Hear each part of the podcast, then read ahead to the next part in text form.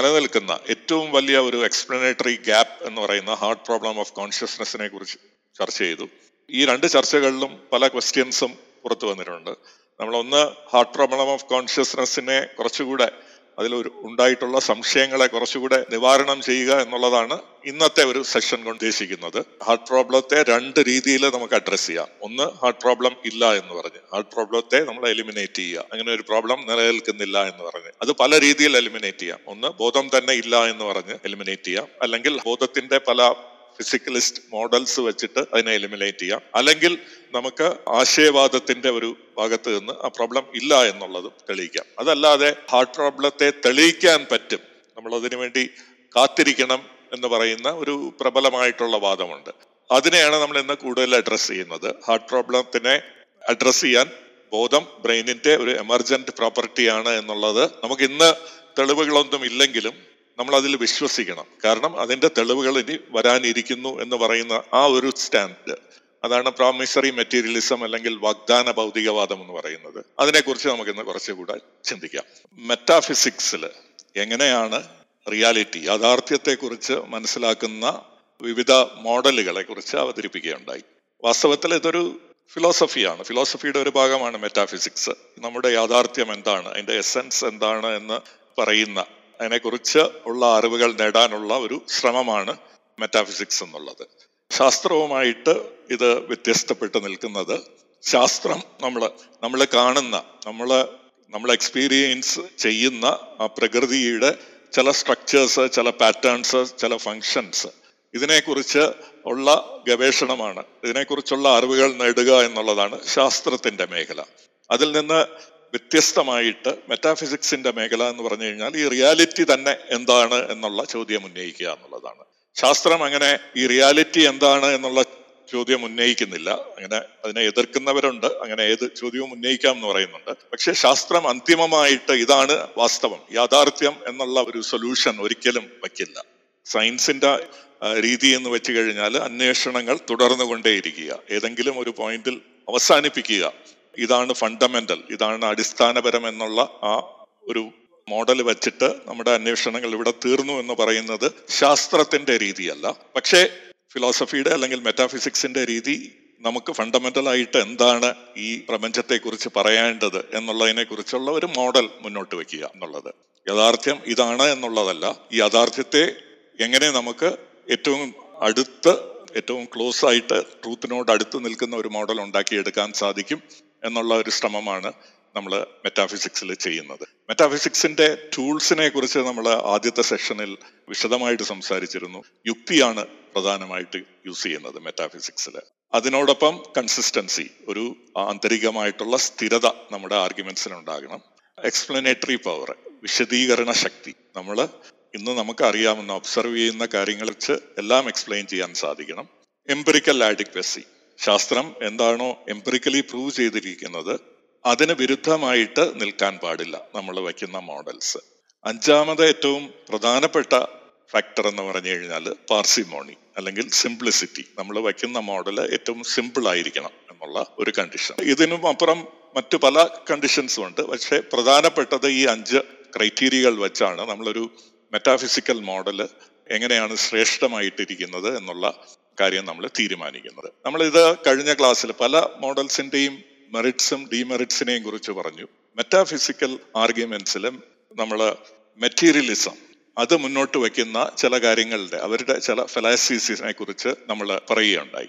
Metaphysical materialism അല്ലെങ്കിൽ ഭൗതികവാദത്തിലെ ഏറ്റവും പ്രധാനപ്പെട്ട ഒരു പ്രശ്നം എന്ന് പറയുന്നത് കാറ്റഗറി മിസ്റ്റേക്ക് എന്ന് പറയപ്പെടുന്ന ഒരു പ്രശ്നമാണ്. അതായത് ഒരു അബ്സ്ട്രാക്ഷനെ നമ്മുടെ ചിന്തകളിൽ നിന്നുള്ള ഒരു അബ്സ്ട്രാക്ഷനെ ഒബ്ജക്റ്റീവ് ഫാക്റ്റായിട്ട് തുല്യം ചെയ്യുക ഇക്വേറ്റ് ചെയ്യുക എന്നുള്ള വലിയൊരു പ്രശ്നം നമുക്ക് ഭൗതികവാദത്തിൽ കാണാൻ സാധിക്കും. അതിനെക്കുറിച്ചായിരുന്നു നമ്മൾ ഇതിനു മുമ്പ് ഉള്ള രണ്ട് സെഷനുകളിലും നമ്മൾ ഒരുപാട് അന്വേഷിച്ചത്. ഏറ്റവും വലിയ ഒരു പ്രശ്നമായിട്ട് നിൽക്കുന്നത് കോൺഷ്യസ്നസ് ബ്രെയിനിൽ നിന്നാണ് എമർജ് ചെയ്യുന്നത് എന്നുള്ള മെറ്റീരിയലിസ്റ്റുകളുടെ വാദം.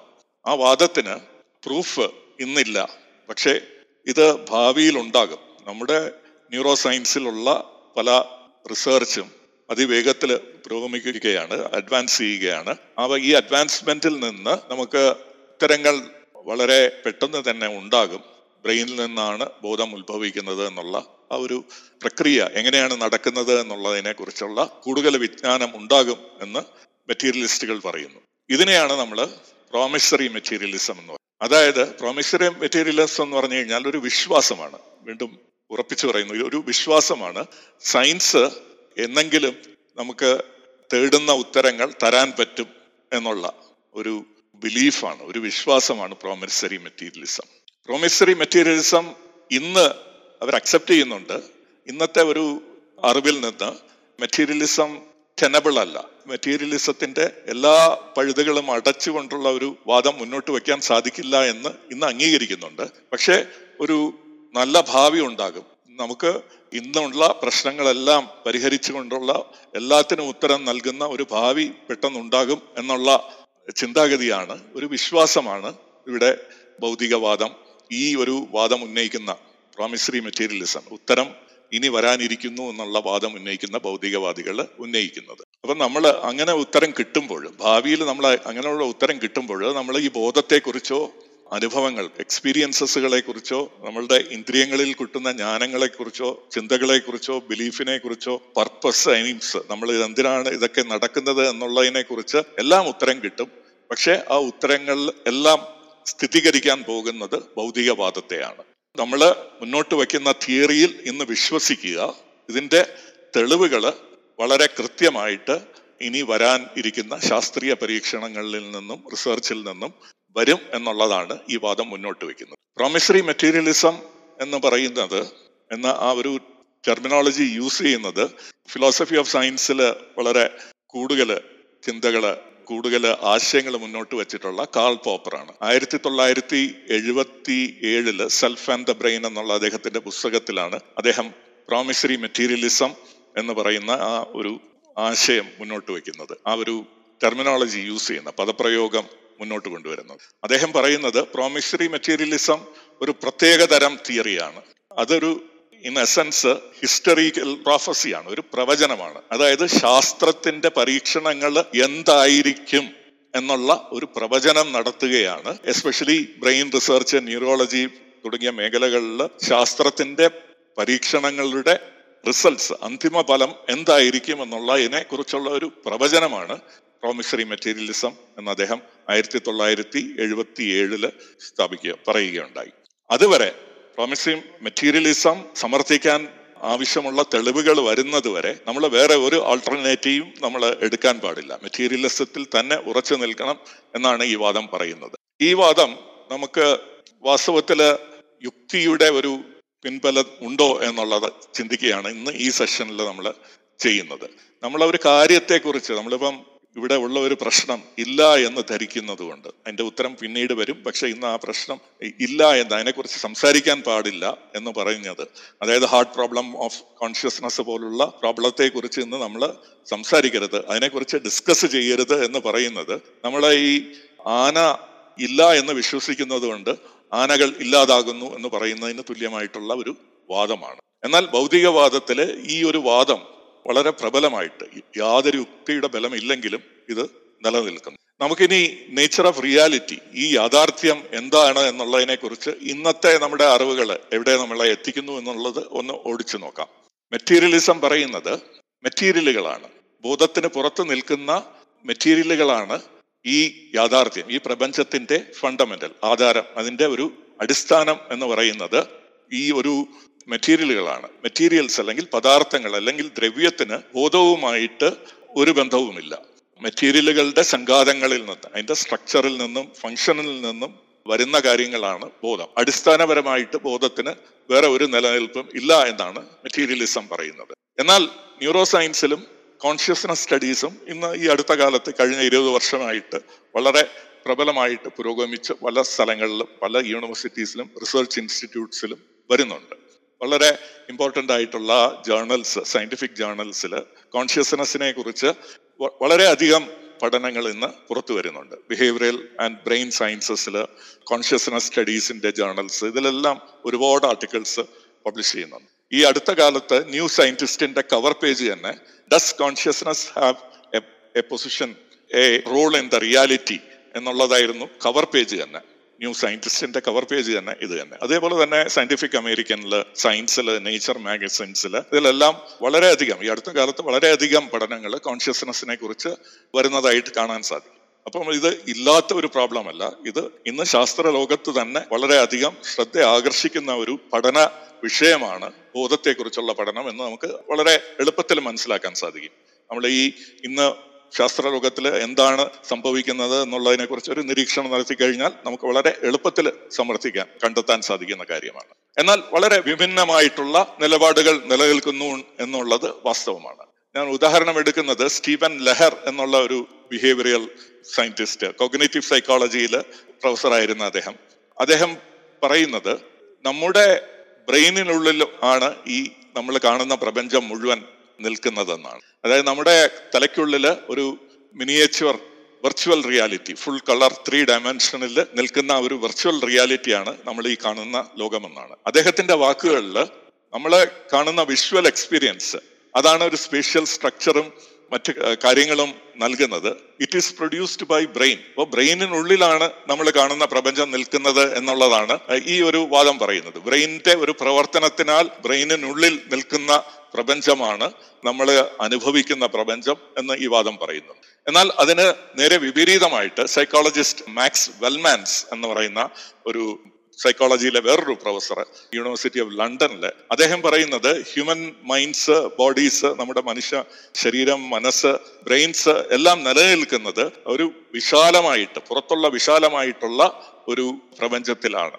പ്രപഞ്ചം നിൽക്കുന്നത് നമ്മുടെ മസ്തിഷ്കത്തിലോ ബ്രെയിനിലോ അല്ല നമ്മുടെ ബ്രെയിൻ നിൽക്കുന്നത് വിശാലമായിട്ടുള്ള ഒരു പ്രപഞ്ചത്തിലാണ് എന്ന് അദ്ദേഹത്തിന്റെ പഠനങ്ങൾ പറയുന്നു. ഇത്തരം പഠനങ്ങളിലെല്ലാം അവർ സൂചിപ്പിച്ചിട്ടുള്ള വളരെ പ്രബലമായിട്ടുള്ള കാര്യം. അവർ പറയുന്നത് ഈ ഹാർട്ട് പ്രോബ്ലം ഓഫ് കോൺഷ്യസ്നെസ് തന്നെ. ഡേവിഡ് ചാൽമേഴ്സ് ആയിരത്തി തൊള്ളായിരത്തി തൊണ്ണൂറ്റി നാലിലാണ് ഈ പ്രോബ്ലം മുന്നോട്ട് വയ്ക്കുന്നത്. അദ്ദേഹം വളരെ വെൽ കൺസ്ട്രക്റ്റഡ് ആയിട്ടുള്ള ഒരു ക്വസ്റ്റ്യൻ ചോദിക്കുന്നു ഒരു ക്വസ്റ്റ്യൻ ചോദിക്കുന്നു. അദ്ദേഹത്തിന് ആൻസർ ഇല്ല. ഡേവിഡ് ചാൽമേഴ്സ് അതിനൊരു ഉത്തരം നൽകിയില്ല. പക്ഷേ ശാസ്ത്രത്തിലെ ഏറ്റവും പ്രധാനപ്പെട്ട കാര്യം എന്ന് പറയുന്നത് ചോദ്യങ്ങൾ ചോദിക്കുക എന്നുള്ളതാണ്. വളരെ കൃത്യതയോടുകൂടി ചോദ്യം ചോദിക്കുക എന്നുള്ളത് ഉത്തരം കണ്ടെത്തുന്നതിന്റെ ആദ്യത്തെ ചൂടുവയ്പ്പാണ് അതാണ് ഡേവിഡ് ചാൽമേഴ്സ് ആയിരത്തി തൊള്ളായിരത്തി തൊണ്ണൂറ്റി ആറിൽ അദ്ദേഹത്തിന്റെ ഹാർട്ട് പ്രോബ്ലം ഓഫ് കോൺഷ്യസ്നെസ്സിലൂടെ അദ്ദേഹം മുന്നോട്ട് വയ്ക്കുന്നത്. ഇതെല്ലാവരും അംഗീകരിക്കുന്നുണ്ട്. സ്റ്റീവൻ ലെഹർ അദ്ദേഹം നമ്മുടെ ബ്രെയിൻ ഉള്ളിലാണ് ഈ പ്രപഞ്ചം നിലനിൽക്കുന്നത് എന്ന് സമർത്ഥിക്കുമ്പോഴും അദ്ദേഹം പറയുന്നുണ്ട് എല്ലാ കാര്യങ്ങളും ഇതിനെക്കുറിച്ച് നമുക്ക് മനസ്സിലാക്കാൻ സാധിച്ചിട്ടില്ല. പക്ഷേ ഇതിനുള്ളിൽ ഒരു ജനറലൈസ്ഡ് ആയിട്ട് നമ്മുടെ അനുഭവം ഉണ്ടാകുന്നത് ബ്രെയിനിനുള്ളിലാണ് എന്നുള്ളത് കാര്യം അദ്ദേഹം സമ്മതിക്കുന്നു. അതിന്റെ പ്രോസസ്സ് എന്താണ് എന്നുള്ളതിനെ കുറിച്ച് നമുക്ക് ഇനി പഠിക്കേണ്ടിയിരിക്കുന്നു. ഇതാണ് ഈ ഒരു രീതിയിലുള്ള പ്രോമിസറി മെറ്റീരിയലിസം അതായത് തിയറിയെ ആദ്യം സ്ഥാപിക്കുക എന്നിട്ട് ആ തിയറിയെ സപ്പോർട്ട് ചെയ്യാനുള്ള ഫാക്ട്സ് തേടി പോവുക. പ്രോമിസറി മെറ്റീരിയലിസത്തിന്റെ വലിയ ഒരു രീതി എന്ന് പറയുന്നത് അതിന്റെ ഒരു ഒരു വഴി എന്ന് പറയുന്നത് ഇതാണ്. ആദ്യം തിയറിയെ സ്ഥാപിക്കുക എന്നിട്ട് സമർത്ഥിക്കാനുള്ള തെളിവുകൾ തേടി പോവുക. മറ്റു പല നിരീക്ഷണങ്ങളും കാണിക്കുന്നത് നമ്മുടെ കോൺഷ്യസ്നസ് എന്ന് പറയുന്നത് ബ്രെയിൻ എന്നുള്ള ഒരു മെഷീന്റെ ഒരു ഉൽപ്പന്നമാണ്. ബ്രെയിൻ എന്ന് പറയുന്നത് ഒരു കമ്പ്യൂട്ടറിനെ പോലെ ഉള്ള ഒരു ഡിജിറ്റൽ അനലോഗൽ ഡിവൈസ് ആണ്. ആ ഡിവൈസിൽ നിന്ന് എമർജ് ചെയ്യുന്നതാണ്. അതിന്റെ ഒരു ഉൽപ്പന്നമാണ് കോൺഷ്യസ്നസ് അല്ലെങ്കിൽ ബോധം. എങ്ങനെയാണ് ഒരു കമ്പ്യൂട്ടർ പ്രവർത്തിക്കുന്നത് പോലെ ആണ് ബ്രെയിനും പ്രവർത്തിക്കുന്നത്. നമുക്ക് സ്വിച്ച് ഇടുമ്പോൾ നമ്മുടെ ബോധത്തെ ഉണർത്താനും സ്വിച്ച് ഓഫ് ചെയ്യുമ്പോൾ ബോധത്തെ ഇല്ലാതാക്കാനും സാധിക്കും എന്നുള്ളതാണ് പല തിയറികളും പറയുന്നത്. ടോം ഉൾഫ് എന്നുള്ള sorry but your soul just died എന്ന് ഫോബ്സിൽ ആയിരത്തി തൊള്ളായിരത്തി തൊണ്ണൂറ്റി ആറിൽ എഴുതിയിട്ടുള്ള ഒരു ലേഖനത്തിൽ പറയുന്നത് eventually as brain imaging is refined the picture may be as clear and complete as those uh, see-through exhibitions at auto shows and inner workings of internal combustion engine. At that point, it may become obvious to everyone that we are looking at is a piece of machinery, an analog chemical computer that process information from the environment. All since you can look and look and you will not find a ghostly self inside or any mind or any soul. അദ്ദേഹം പറയുന്നത് നമ്മൾ ബാക്കി എക്സിബിഷനിലൊക്കെ കാണുന്നത് പോലെ ഒരു internal combustion എഞ്ചിനെ നമുക്ക് പല എക്സിബിഷനിലും ഒരു എക്സിബിറ്റായിട്ട് അതിന്റെ ഇന്റേണൽ വർക്കിങ്സ് ഒക്കെ വളരെ ക്ലിയർ ആക്കി നമുക്ക് കാണിച്ചു തരുന്നത് പോലെ നമ്മുടെ ബ്രെയിനിനെയും ആ രീതിയിൽ ഒരു പീസ് ഓഫ് മെഷീനറി ആയിട്ട് നമുക്ക് കാട്ടി തരാൻ സാധിക്കും. ഒരു അനലോഗ് കെമിക്കൽ കമ്പ്യൂട്ടറാണ് അതിൽ ഇൻഫർമേഷൻ പ്രോസസ്സ് ചെയ്യുന്നു. അതിൽ നിന്നാണ് ഈ കാര്യങ്ങളെല്ലാം ഉണ്ടാകുന്നത്. അല്ലാതെ വേറെ ഏതെങ്കിലും പ്രേതത്തിന് തുല്യമായിട്ടുള്ള ഗോസ്റ്റ്ലി ആയിട്ടുള്ള ഒരു സെൽഫ് എവിടെയെങ്കിലും ഒളിഞ്ഞിരിക്കുന്നു എന്ന് നമുക്ക് ഇത് കാണുമ്പോൾ നമുക്ക് വളരെ ക്ലിയർ ആകും എന്നാണ് ഇദ്ദേഹം പറയുന്നത്.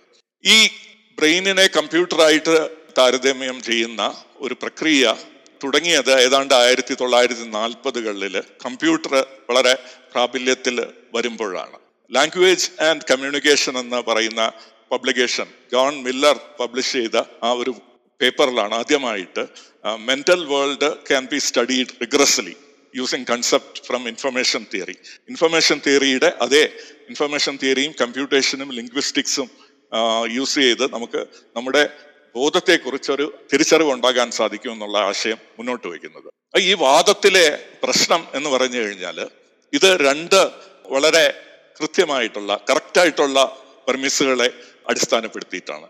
ആ രണ്ട് പെർമിസുകൾ അല്ലെങ്കിൽ രണ്ട് മുൻവ്യവസ്ഥകൾ ഒരു കൺക്ലൂഷനിൽ എത്തുന്നു.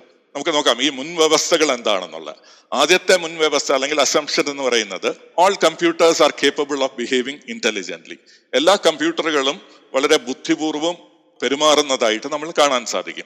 അത് ശരിയാണ് വാസ്തവത്തിൽ നമ്മൾ അത് കാണുന്നുണ്ട്. രണ്ടാമത്തെ പെർമേസ് എന്ന് പറയുന്നത് all computers are information processors എല്ലാ കമ്പ്യൂട്ടേഴ്സും ഇൻഫർമേഷൻ പ്രോസസ്സ് ചെയ്യുന്ന മെഷീനുകളാണ് ഇതും ശരിയാണ്.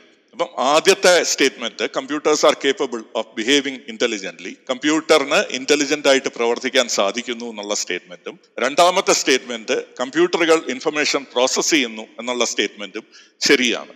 പക്ഷെ ഇതിൽ നിന്ന് വരുന്ന കൺക്ലൂഷനിലാണ് പ്രശ്നം.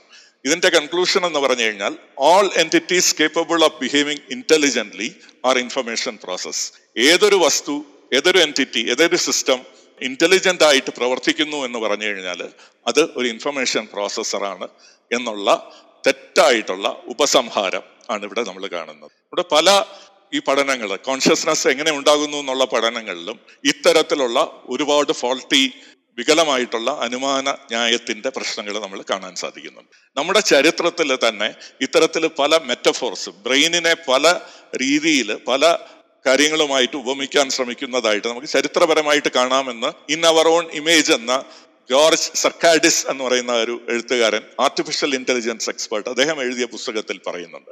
അദ്ദേഹം പറയുന്നുണ്ട് ബൈബിളിൽ ആദ്യമായിട്ട് ഹ്യൂമനെ ചെളിയിൽ നിന്നുണ്ടാക്കി എന്നുള്ളൊരു മെറ്റഫോർ കൊണ്ടുവരുന്നു. പിന്നീട് രണ്ട് ത്രീ ഹൺഡ്രഡ് ബി സിയിലൊക്കെ ആ കാലഘട്ടത്തിലാണ് ഹൈഡ്രോളിക് എഞ്ചിനീയറിംഗ് വളരെ പ്രബലമായിട്ട് ഗ്രീക്ക് ചിന്തകളിൽ വരുന്നത്. ഗ്രീക്ക് ടെക്നോളജിസ്റ്റുകൾ ഹൈഡ്രോളിക് മോഡൽ മെഷീൻസുകൾ ഡെവലപ്പ് ചെയ്യുന്നു. ആ സമയത്ത് നമ്മുടെ ഹ്യൂമൻ ഇന്റലിജൻസ് അല്ലെങ്കിൽ ഹ്യൂമൻ കോൺഷ്യസ്നസ് എന്ന് പറയുന്നത് ഒരു ഹൈഡ്രോളിക് മെഷീന് തുല്യമാണ് എന്ന് പറയുന്ന അതായത് flow of different fluids in the ബോഡിയാണ് നമ്മളെ നമുക്ക് ജീവൻ നൽകുന്നതും ബോധം നൽകുന്നതും എന്നുള്ള ഒരു ഹ്യൂമറൽ തിയറി ഹ്യൂമേഴ്സ് എന്നുള്ള ആ ഒരു തിയറി കൊണ്ടുവന്നു. പിന്നെ ആയിരത്തി അഞ്ഞൂറുകളിൽ നമ്മൾ സ്പ്രിങ്സ് ആൻഡ് ഗിയേഴ്സിനെ കുറിച്ചുള്ള വലിയ അറിവുകൾ നേടുകയുണ്ടായി മെഷീനറിയിൽ. അതാണ് റെനെ ഡെക്കാർട്ടെ പോലെയുള്ള ചിന്തകരെ ഹ്യൂമൻ ബീങ്സ് ഒരു കോംപ്ലക്സ് മെഷീൻ ആണ് എന്നുള്ള ഒരു മെറ്റഫോറിൽ കൊണ്ടെത്തിച്ചത്. ആയിരത്തി എഴുന്നൂറുകളിൽ നമുക്ക് ഇലക്ട്രിസിറ്റിയും കെമിസ്ട്രിയെയും കുറിച്ചുള്ള പുതിയ അറിവുകൾ വന്നു. എന്നാൽ അപ്പോൾ അത് നമ്മുടെ ബ്രെയിനും നമ്മുടെ ശരീരവും ഒരു ഇലക്ട്രിക് സിസ്റ്റമാണ് ഒരു കെമിക്കൽ സിസ്റ്റമാണ് എന്നുള്ള രീതിയിലുള്ള മെറ്റഫോർസ് ഉണ്ടായി. പിന്നീട് ടെലഗ്രാഫ് ആയിരത്തി തൊള്ളായിരത്തി എണ്ണൂറുകളിൽ ടെലഗ്രാഫ് വന്നപ്പോൾ പല ശാസ്ത്രജ്ഞന്മാരും ബ്രെയിൻ ഒരു ടെലഗ്രാഫിന് തുല്യമാണ് എന്നുള്ള ഒരു മെറ്റഫോർ കൊണ്ടുവന്നു. അത് കഴിഞ്ഞിട്ട് ആയിരത്തി തൊള്ളായിരത്തി നാൽപ്പതുകളിലാണ് കമ്പ്യൂട്ടേഴ്സ് കമ്പ്യൂട്ടർ ടെക്നോളജി പ്രാബല്യത്തിൽ വരികയും അത് തൊട്ട് ഇന്ന് വരെ ബ്രെയിൻ ഒരു കമ്പ്യൂട്ടറിന് തുല്യമായിട്ടുള്ള ഒരു വസ്തുവാണ് എന്നുള്ള കാര്യം പലരും ഉന്നയിക്കുന്നത്. ഇന്ന് പല തിയറികളും അടിസ്ഥാനപ്പെടുത്തുന്നത് ബ്രെയിൻ ഒരു കമ്പ്യൂട്ടറാണ് എന്നുള്ള വസ്തുതയിൽ എന്നൊരു മെറ്റഫോറിൽ നിന്നുകൊണ്ടാണ് എന്നുള്ളൊരു വിശ്വാസത്തിൽ നിന്നുകൊണ്ടാണ്. വാസ്തവത്തിൽ നമ്മുടെ ബ്രെയിനിൽ കമ്പ്യൂട്ടർ എങ്ങനെയാണോ വർക്ക് ചെയ്യുന്നത് അതിന് തുല്യമായിട്ടുള്ള ഒരു കാര്യവും നമുക്ക് സമർത്ഥിക്കാൻ ഇതുവരെ കഴിഞ്ഞിട്ടില്ല എന്നുള്ളത് ഒരു വസ്തുതയാണ്. ഉദാഹരണത്തിന് ആന്റണി ഷിമെറോ എന്ന് പറഞ്ഞ യൂണിവേഴ്സിറ്റി ഓഫ് ചിൻസിനാറ്റിയിലെ ഒരു റിസർച്ചർ അദ്ദേഹം എഴുതിയ പുസ്തകം റാഡിക്കൽ എംപോഡിമെന്റ് കോഗ്നേറ്റീവ് സയൻസ് എന്നുള്ള അദ്ദേഹത്തിന്റെ പുസ്തകത്തിൽ അദ്ദേഹം ഈ ബ്രെയിൻ ഒരു കമ്പ്യൂട്ടറിന് തുല്യമാണെന്നുള്ള മെറ്റഫോറിനെ എടുത്ത് തള്ളിക്കളയുന്നുണ്ട്. പല ഉദാ പല കാര്യങ്ങളും ഉന്നയിച്ചുകൊണ്ട് വളരെ വിശദമായിട്ട് ഉന്നയിച്ചുകൊണ്ട് അതിനെ തള്ളിക്കളയുന്നുണ്ട് അദ്ദേഹം അദ്ദേഹം പറയുന്നത് ഇതൊരു ബയോളജിക്കൽ സിസ്റ്റമാണ്. ഇത് വർക്ക് ചെയ്യുന്നത് ബ്രെയിൻ വർക്ക് ചെയ്യുന്നത് ഒരു ബയോളജിക്കൽ സിസ്റ്റമാണ്. അത് ഏതെങ്കിലും ഒരു മെഷീനറിക്ക് തുല്യമായിട്ടുള്ള മെഷീനറിക്ക് സമാനമായിട്ടുള്ള രീതിയിലല്ല എന്ന് അദ്ദേഹം സമർത്ഥിക്കാൻ ശ്രമിക്കുന്നു. ഈ എല്ലാ തിയറികളും നമ്മൾ ഇന്ന് കഴിഞ്ഞ നൂറ് വർഷമായിട്ട് ബ്രെയിനിനെ കുറിച്ച് പല രീതിയിൽ നമ്മുടെ ബോധത്തെക്കുറിച്ച് പല രീതിയിൽ നമ്മൾ അറിയാൻ ഉള്ള പല മോഡലുകളും മുന്നോട്ട് വെക്കുന്നുണ്ട്. കാൾ പോപ്പർ ആയിരത്തി തൊള്ളായിരത്തി എഴുപത്തി ഏഴിൽ പ്രൊമിസറി മെറ്റീരിയലിസം എന്നുള്ള അദ്ദേഹത്തിന്റെ വിമർശനം ഉന്നയിച്ചിട്ട് ഇന്ന് ഏതാണ്ട് അൻപത് വർഷം തികയാൻ പോകും നമ്മൾ ഇന്നും കാൾ പോപ്പർ പറഞ്ഞ ആ പ്രോമിസറി മെറ്റീരിയലിസത്തിന്റെ അതേ അവസ്ഥയിൽ തന്നെയാണ് നിലനിൽക്കുന്നത്. കഴിഞ്ഞ ഇരുപത് വർഷമായിട്ട് ബ്രെയിൻ ഇമേജിങ്ങിൽ പല പുതിയ ടെക്നോളജികളും കൊണ്ടുവരാൻ സാധിച്ചിട്ടുണ്ട്. ഒപ്റ്റോ ജനറ്റിക്സ് തുടങ്ങി ബ്രെയിൻ സ്കാനിങ് തുടങ്ങി പല പല കാര്യങ്ങളും നമ്മൾ ഇന്ന് പുതിയതായിട്ട് ഇന്ന് ആവിഷ്കരിച്ച് ബ്രെയിനിനെ പഠിക്കാൻ ശ്രമിക്കുന്നുണ്ട്. പക്ഷേ നമ്മൾ ഇന്ന് കാണാൻ കഴിയുന്നത് ബ്രെയിനിനെ കുറിച്ച് കോൺഷ്യസ്നെസ്സിനെ കുറിച്ചുള്ള ഏതാണ്ട് മുപ്പത്തി അഞ്ച് തിയറികൾ മോഡലുകളാണ് ഇന്ന് നിൽക്കുന്നത്. മുപ്പത്തി അഞ്ച് മോഡലുകളുടെ ഒരു പ്രത്യേകത എന്ന് വെച്ച് കഴിഞ്ഞാൽ ഈ മോഡലുകളെല്ലാം പരസ്പരം കൺവേർജ് ചെയ്യുന്നതായിട്ട് നമുക്ക് കാണാൻ സാധിക്കുന്നില്ല. എല്ലാം ഡൈവേർജ് ചെയ്ത് ഡിഫറെന്റ് ഡയറക്ഷൻസിലേക്ക് പോകുന്നു. അപ്പോൾ നമ്മൾ ഏതെങ്കിലും ഒരു വസ്തുതയെക്കുറിച്ച് കൃത്യത ഉണ്ടാക്കുകയാണെങ്കിൽ നമ്മളെ കൺവേർജ് ചെയ്യണം. നമ്മുടെ ചിന്തകളെല്ലാം നമ്മുടെ എക്സ്പെരിമെന്റൽ പ്രൂഫും നമ്മുടെ ഡേറ്റകളും എല്ലാം ഏതെങ്കിലും ഒരു പോയിന്റിൽ കൺവേർജ് ചെയ്യുകയാണ് വേണ്ടത്. പക്ഷെ അതല്ല ഡൈവേർജ് ചെയ്ത് പല രീതിയിൽ പല സ്ഥലങ്ങളിലേക്ക് മാറുന്നതായിട്ട് നമുക്ക് കാണാൻ സാധിക്കും. ന്യൂറൽ തിയറീസ് തന്നെ. ഏതാണ്ട് ഒരു പത്ത് ന്യൂറൽ തിയറീസ് ഇന്ന് ബ്രെയിൻ എങ്ങനെയാണ് കോൺഷ്യസ്നെസ് ഉണ്ടാക്കുന്നു എന്നുള്ളതിനെ കുറിച്ച് നിലനിൽക്കുന്നുണ്ട് ഗ്ലോബൽ ഇന്റഗ്രേറ്റഡ് ഫീൽഡ്സ് ഉണ്ട്. Binding through synchronous oscillation N M D A mediated transient neural assemblies thalamically modulated patterns of cortical activation reentrant cortical loops comparator mechanisms left hemisphere based interpretive processes ഏറ്റവും അവസാനമായിട്ട് കഴിഞ്ഞ വർഷം contextual inference model ഓരോ വർഷവും പുതിയ models ഇത്. ഞാൻ പറഞ്ഞതെല്ലാം ഡിഫറെന്റ് തിയറീസ് ഓൺ കോൺഷ്യസ്നെസ് ആണ്. അപ്പം ഈ കോൺഷ്യസ്നെസ് തിയറീസ് എല്ലാം ഒരേ സമയത്ത് ശരിയാവില്ല. ഏതെങ്കിലും ഒന്നേ ശരിയാവുള്ളൂ. കാരണം ഇതെല്ലാം ഇതിന്റെ എല്ലാം സമർത്ഥിക്കുന്നത് പലതരത്തിലുള്ള കൺക്ലൂഷൻസ് ആണ്.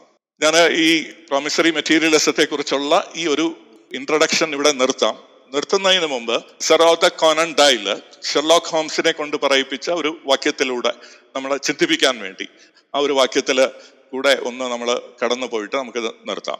One must find theories to suit facts not facts to suit theories നമ്മൾ നമ്മുടെ തിയറികൾ ഉണ്ടാക്കുമ്പോൾ അത് ഫാക്ട്സിനെ അടിസ്ഥാനപ്പെടുത്തിയായിരിക്കണം. അല്ലാതെ ഫാക്ട്സ് തിയറീസിനെ സമർത്ഥിക്കുന്ന രീതിയിൽ കണ്ടെത്തുക അല്ല ശ്രമിക്കേണ്ടത് എന്നാണ് ഷെർലോക്ക് ഹോംസ് പറയുന്നത്. പ്രതിഭാസങ്ങളിൽ നിന്നാണ് നമ്മൾ തിയറീസ് ഉണ്ടാക്കേണ്ടത്. അല്ലാതെ തിയറികളിൽ നിന്ന് പ്രതിഭാസത്തിലേക്കല്ല പോകേണ്ടത് എന്ന് പറയുന്നു. പ്രൊമിസറി മെറ്റീരിയലിസം ഈ ഒരു പാത്തല്ല ഫോളോ ചെയ്യുന്നത്.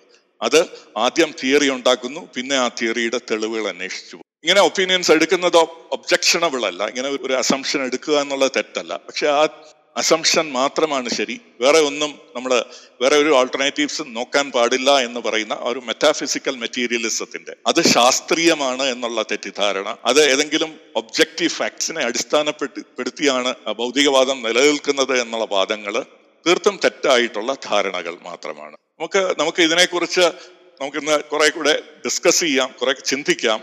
ഞാൻ ഉദ്ദേശിക്കുന്നത് എല്ലാവരും ഒരുപാട് ക്വസ്റ്റ്യൻസ് ഉണ്ടാകും. പക്ഷെ ഒരു ഹെൽത്തി ഡിബേറ്റ് ആവാം. നമ്മളുടെ ആർഗ്യുമെന്റ്സ് എന്താണ്? അതിന്റെ മെറിറ്റിനുള്ളിൽ നിന്നുകൊണ്ട് അല്ലാതെ വ്യക്തി പറയുന്ന ഈ പറയുന്ന വ്യക്തികളുടെ ബാക്ക്ഗ്രൗണ്ടിനെ ചോദ്യം ചെയ്തുകൊണ്ടോ വ്യക്തികളുടെ ഹഡോമിനമായിട്ടുള്ള കാര്യങ്ങളിലേക്ക് പോയിക്കൊണ്ടോ അല്ല നമ്മുടെ ഹെൽത്തി ആയിട്ട് ഈ പറയുന്ന കാര്യങ്ങളുടെ മെറിറ്റിൽ നിന്നുകൊണ്ട് നമുക്കിതിനെക്കുറിച്ച് ചർച്ച ചെയ്യാം. നിർത്തുന്നു.